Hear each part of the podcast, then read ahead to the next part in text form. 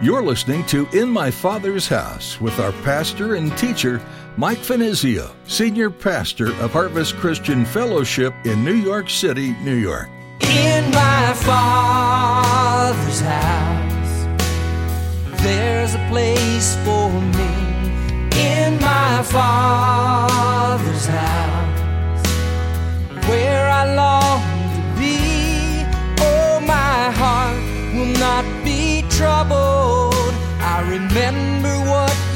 said.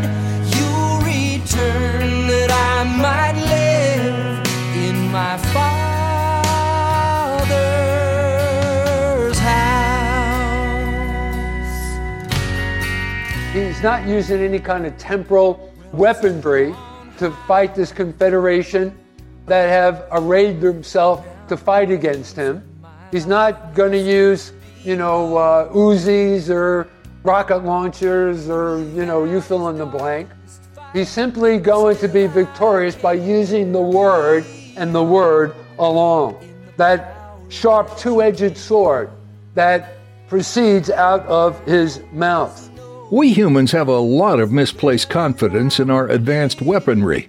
When you contemplate the sheer power of nuclear weapons, it may strike fear in your heart. But even such a devastatingly powerful weapon is no match for God. The capacity he has for both creation and destruction is beyond anything humans can even dream of achieving. With a simple breath, he can give life, and by merely willing it, he could wipe out all of mankind and bring this fallen world to an end.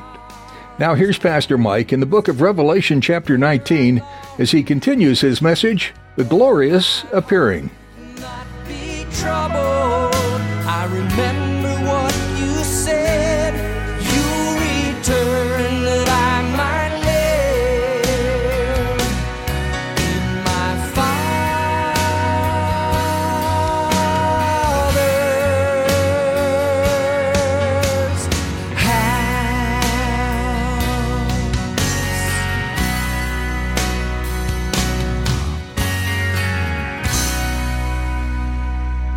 Jesus is also called faithful and true. You see that there? He's called faithful and true. Faithful and true to what? Well, simply faithful and true to revealing God to us that is in his character. Uh, the love of God, the mercy of God, the holiness of God, the justice of uh, God. Listen, you want to know what God the Father is like? Just examine and study the life of Jesus Christ. Remember that uh, conversation that Philip, one of Christ's disciples, had with him? Uh, it's recorded for us in the Gospel according to John in chapter 14 and verse 9. And upon that occasion, Philip, uh, I don't know what uh, you know caused him to ask this question, but uh, nevertheless, Philip asked it, and he said to Jesus, "Show us the Father, and it uh, sufficeth us." And so Jesus responds to that uh, request, and he says, "Philip, how long have you been with me now? If you've seen me, you've seen the Father." And thus, we conclude that Jesus is the true and faithful witness of who God the Father is, that is in character. You know, so many people have a misconception, a misunderstanding of who God the Father is like. You know, many people think that he's this ogre and uh, with this big club, and every time we do the wrong thing, you know, he's ready to pounce upon us and beat us over the head with that club. But that's, that's not the true character of God, right? God is forgiving. God is patient with us. He's forgiving. He's a God of love. He's a God of, of mercy. We're so thankful for that. But He's also a God of holiness and justice. So, anyway, He is also true and faithful, uh, not only in the witness of who God the Father is, but He's also true and faithful in His uh, word. Here, think about this. He is seen coming to execute righteous judgment on the earth as he said he would. Jesus often and frequently talked about this.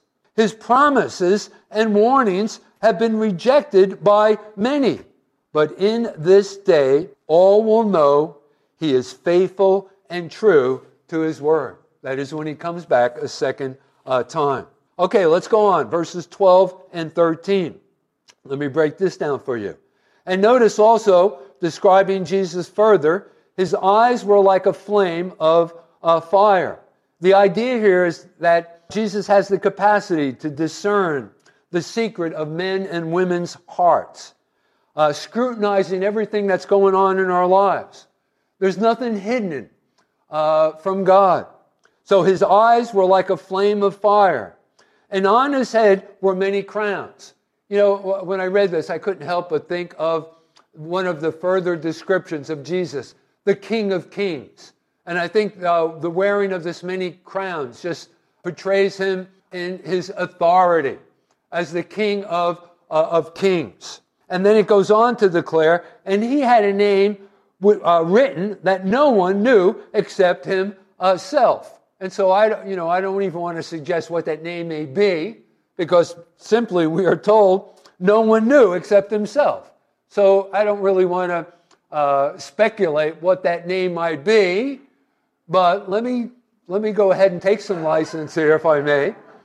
Uh, you know, there there are some people who have suggested that this is actually a reference to what is referred to as a tetragrammaton. That is the four-letter YHWH that make up the name Yahweh, the sacred and secret name of God. So some Bible teachers have suggested that that was the name that is being referred to here. But again, we really don't know. I just thought I'd throw that. Uh, listen, I'm not charging you any extra for that explanation, okay? And uh, so I just thought that I that I would uh, uh mention that. And then he goes on to declare in verse 13, and he was clothed with a robe dipped in uh, blood. Now, uh, we really don't know what this refers to. This could refer to his own blood that was shed on the cross when Jesus was crucified, dying in our place for our sin. Or it might also refer to the blood of his enemies, the result of this final battle, this final conflict there at the Battle of Armageddon. So we really don't know. Both interpretations are open to speculation. But nevertheless, he was clothed with a robe uh, dipped in blood. So whether it is a reference to his own blood shed at Calvary or the blood of his enemies, we do not know. And then notice the further description. And his name is called the Word of uh, God. Now, this is the name whereby his majesty will be manifested, for when he comes again to earth, it will be with all authority. Jesus has always been the eternal Word of God. Remember in John's Gospel in chapter 1, we are told, In the beginning was the Word, describing Jesus, and the Word was with God, right from the very foundations of the world, right? He's always been, He's the Alpha and the Omega, the beginning and the ending. So John 1 1 begins, the Gospel of John, chapter 1 and verse 1 begins. In the beginning was the Word, Jesus, and in the and the Word was with God, the Father, the Holy Spirit, and the Word was God. And by the way, you know, this is a great text of Scripture to have in your arsenal uh, to refute those who suggest that Jesus is not God, but, you know, a basically good person or a prophet or a teacher. The Bible clearly uh, proclaims of him that he is God and the Word was God. So in the beginning. But when the Word became flesh, his own people would not receive him. Jesus, because the Gospel of John goes on in the next verse and it says, And he came unto his own, that is Israel, but his own received him not. They rejected Christ as their uh, Messiah, right? And yet it was this very Word who spoke the world into existence. Jesus, the Word of God. And as the eternal Word, he was always the expression of God. But at his next appearing on the earth, he will exercise full authority in expressing the Father's judicial attitude. Listen, Christ is both the warrior and the Word. Now, with that said, that brings us to our second point, and that is the Lord of hosts Jesus, and his army. And by the way, you are members of that army. Okay, let's pick up in verse 14. And the armies in heaven, clothed in fine linen, white and clean, followed him on white horses. So, guess what? We're coming back with Jesus also on some white horses. How many of you have ever gone horseback riding before? And, uh, okay, well, you're going to get your chance if you've never had before. You know, I remember, if I could uh, share my own experience, uh, after my wife and I, Diane, got married, we went to uh, Manitou Springs and we rented a cabin up at Pikes Peak, up in the Rocky Mountains. It was sort of like a honeymoon. And uh, we were up there for a week or two. And uh, we decided that, now, my wife, Diane, is from New Mexico. So she's had plenty of experiences riding horses. I was from New Jersey. I've never ridden a, you know, I rode those goofy ponies, you know, that they go around in circles, you know. When I was a kid, my dad put me up on a pony, but I had never ridden a horse. And now I'm up in the Rocky Mountains, right, up at Pikes Peak, and I'm on this horse. And uh, we happened to, it's funny because we happened to uh, rent the horses at the time of the day when the horses know intuitively that they are to go back to the stables because it's a time where they're fed. And so at that time of the day, you don't have any control over the horses. They just go automatically go back to the stables to be fed. So you can imagine, and uh, you know, my wife had control over the, the horses, the reins and stuff. But I'm this horse is galloping through the Rocky Mountains, me just kind of like holding on for dear life, and is heading back to the stables. And we're actually, you know, I'm talking about galloping through the mountains, going back to the stables. It was pretty Crazy, let me tell you something. Anyway, I just thought, I don't know why I, I shared that with you, but I thought I'd just throw that in there. But any day, anyway, one day we're all going to have the opportunity uh, to ride those uh, horses. So, according to verse 14, here we see the captain, who is Jesus, leading his armies from heaven to earth. These are the soldier saints. He took to heaven with him. Uh, this it would include the Old Testament saints, the New Testament saints, and also the tribulation saints as well. Remember, we've already talked about this in one of our previous uh, studies. There's a great soul harvest that comes out of the seven years of tribulation uh, period. Uh, the result of the uh, two witnesses, the 144,000, the angels flying across the heaven proclaiming the everlasting gospel.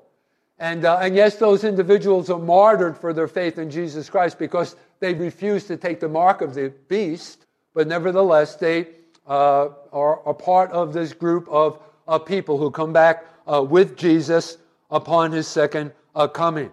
Now, notice the way that they are described for us here in verse uh, 14. Notice their clothing.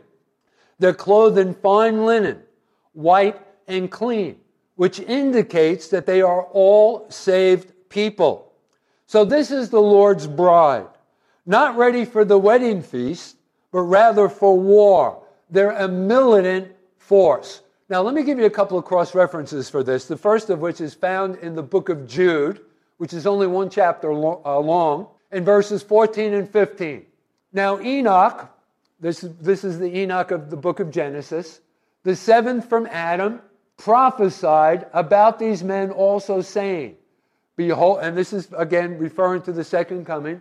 Behold, the Lord comes, and who's he, who is he coming back with? With ten thousands of his saints. Verse 15.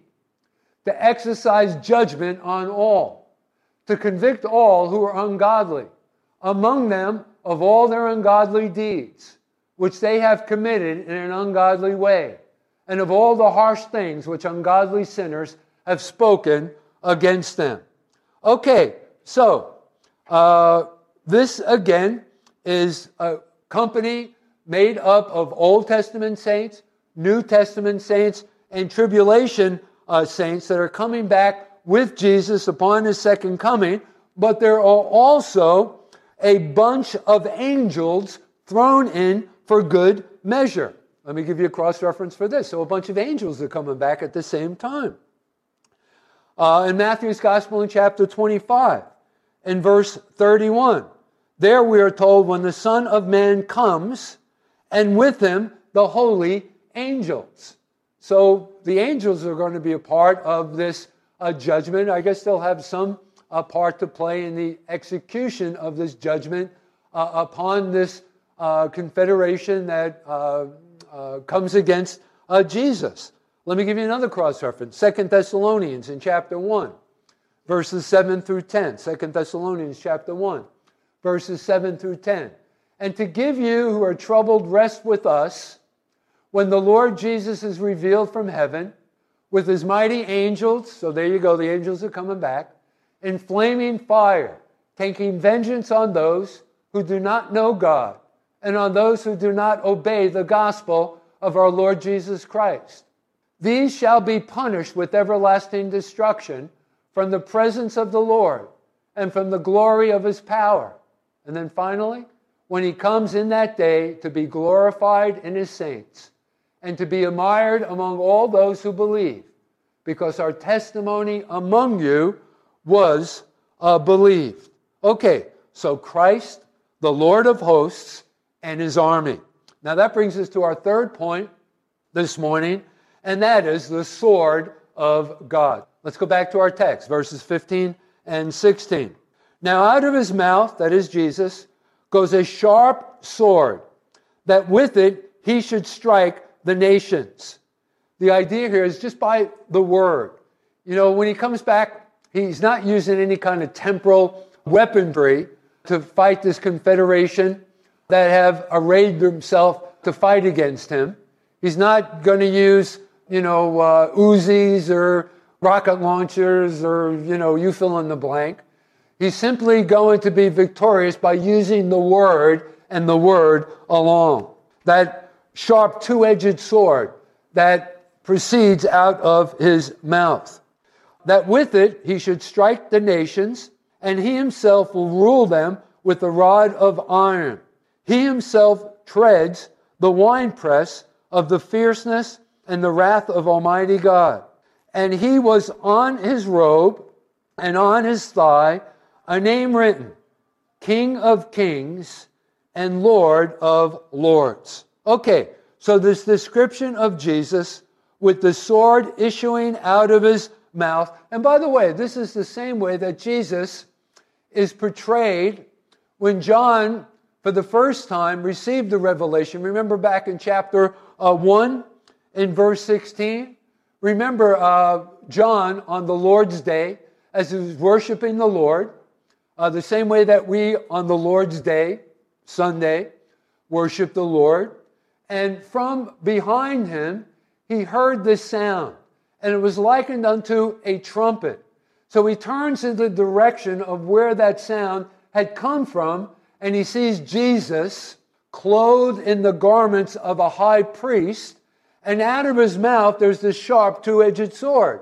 So the first time that Jesus is portrayed here in the book of Revelation, he's portrayed in the same way. Revelation chapter 1 in verse 16. But here it is the fulfillment of that great messianic prophecy that's recorded for us in the prophet Isaiah in chapter 11 in verse uh, 4. But with righteousness he shall judge the poor and again, this is portraying the second coming and the result of that. And decide with equity for the meek of the earth. He shall strike the earth with the rod of his mouth, and with the breath of his lips he shall slay the wicked. That is by his word. So the sharp sword, the sharp two edged sword, the word of God. Remember, that's the way that the word is depicted for us in the book of Hebrews in chapter 4 in verse 12. Here's another cross reference for you. For the word of God is alive and is powerful. You know, let me just stop there for a moment. I want you to think about that. Is alive. What a beautiful way to describe the word. You know, you can't sit in a service like this one, and if you really have a heart to want to know God and serve God, where the word of God is going forth across the pulpit, you make a connection with it uh, through the ministry and the operation of the Holy Spirit where it doesn't produce some kind of effect within your life. That's the capacity that God's word has upon the hearer And that's exactly why we place such a high premium upon the study and the teaching of the Word of God, right? We need to regularly digest and eat the Word of God every day. The transforming effect that it has upon the hearer. It's alive. There's nothing like this in the entire universe. The Word of God, how it powerfully transforms the hearer into the image of God's own Son, Jesus Christ, right? Conforming us into the image. Getting that, the work that God wants to do within our lives and through our lives. So, for the Word of God is alive and is powerful. It's sharper than any two edged sword. Now, why is it depicted in that way? Because it pierces even to the division of the soul and the spirit. It cuts through all of the nonsense, all of the things that are untrue. You know, all of the, the philosophies and the, and the attitudes of mankind, the mores of our society, those things that are against the things of God and the teachings of God. Only the Word of God has that capacity. It just cuts through all of those things. All of the things that are false, all of the things that are untrue, all of the things that might be popular and accepted, you know, by man. The philosophies of our world today. Only the Word of God has that capacity. And of the joints and the marrow. And it is a discerner of the thoughts and the intents of our uh, hearts. And so, again, once again, as I've already suggested, Jesus isn't engaging in this battle, throwing punches. He just speaks the word, and his enemies are soundly defeated. Now, remember, he demonstrated this sort of authority before in the Garden of Gethsemane. Remember when he instructed the disciples to, wa- to watch and pray? Remember the prayer that he prayed? If there be any other way that this cup could pass from my lips, but nevertheless not my will, but thine be done. This took place the night before he was taken and, and cruelly uh, dealt with and ultimately crucified. Remember, he was betrayed by Judas Iscariot. They, he came in with a company, it's been suggested, of over 200 men who were armed with clubs and swords. I don't know what they were expecting. They were going, you know, they were only going to, to take one man who was Jesus. Remember, they were, uh, they were sent uh, by the Sanhedrin, the Pharisees. And uh, so a company of 200 men went into the Garden of Gethsemane. And uh, there Jesus stood alone. The other disciples had fallen asleep. And whoever led this procession of soldiers asked Jesus the question, Are you Jesus? And Jesus responded and said, I am. And as he responded and said, I am he, the whole company of at least 200 men, we are told in John's Gospel in chapter 18 and verse 6, fell backward and fell to the ground. In my father's house, there's a place for me. In my father's house, where I long to be. Oh, We're so glad you joined us today on In My Father's House for our continuing verse by verse study through the book of Revelation. If you'd like to hear more messages from Pastor Mike, please visit our website at harvestnyc.org. You can listen online at oneplace.com by searching for Harvest Christian Fellowship or Pastor Mike Finizio. Viewing our recent services can be an option as well through Vimeo. We also invite you to subscribe to our podcast. Just search your favorite platform for In My Father's House with Mike Finizio. If you're in Midtown Manhattan and looking for a church home, come visit us here at Harvest Christian Fellowship. We meet every week for worship, Bible study, and fellowship. It's easy to get here. You can reserve your seat and get directions at our website. If you can't make it in person, that's okay. Join us on the live stream to participate in our services virtually. Just follow the link at harvestnyc.org. If you have any questions for us, just give us a call at 212 247 1877. We'd be honored to pray for you too, so feel free to let us know how we can do that for you. That number again is 212 247 1877. Would you like to connect with us on social media? You can find us on Facebook and Instagram. Just follow the links at harvestnyc.org. We're so glad you took the time to listen in today, and we hope you'll join us again next time on In My Father's House. There's a place for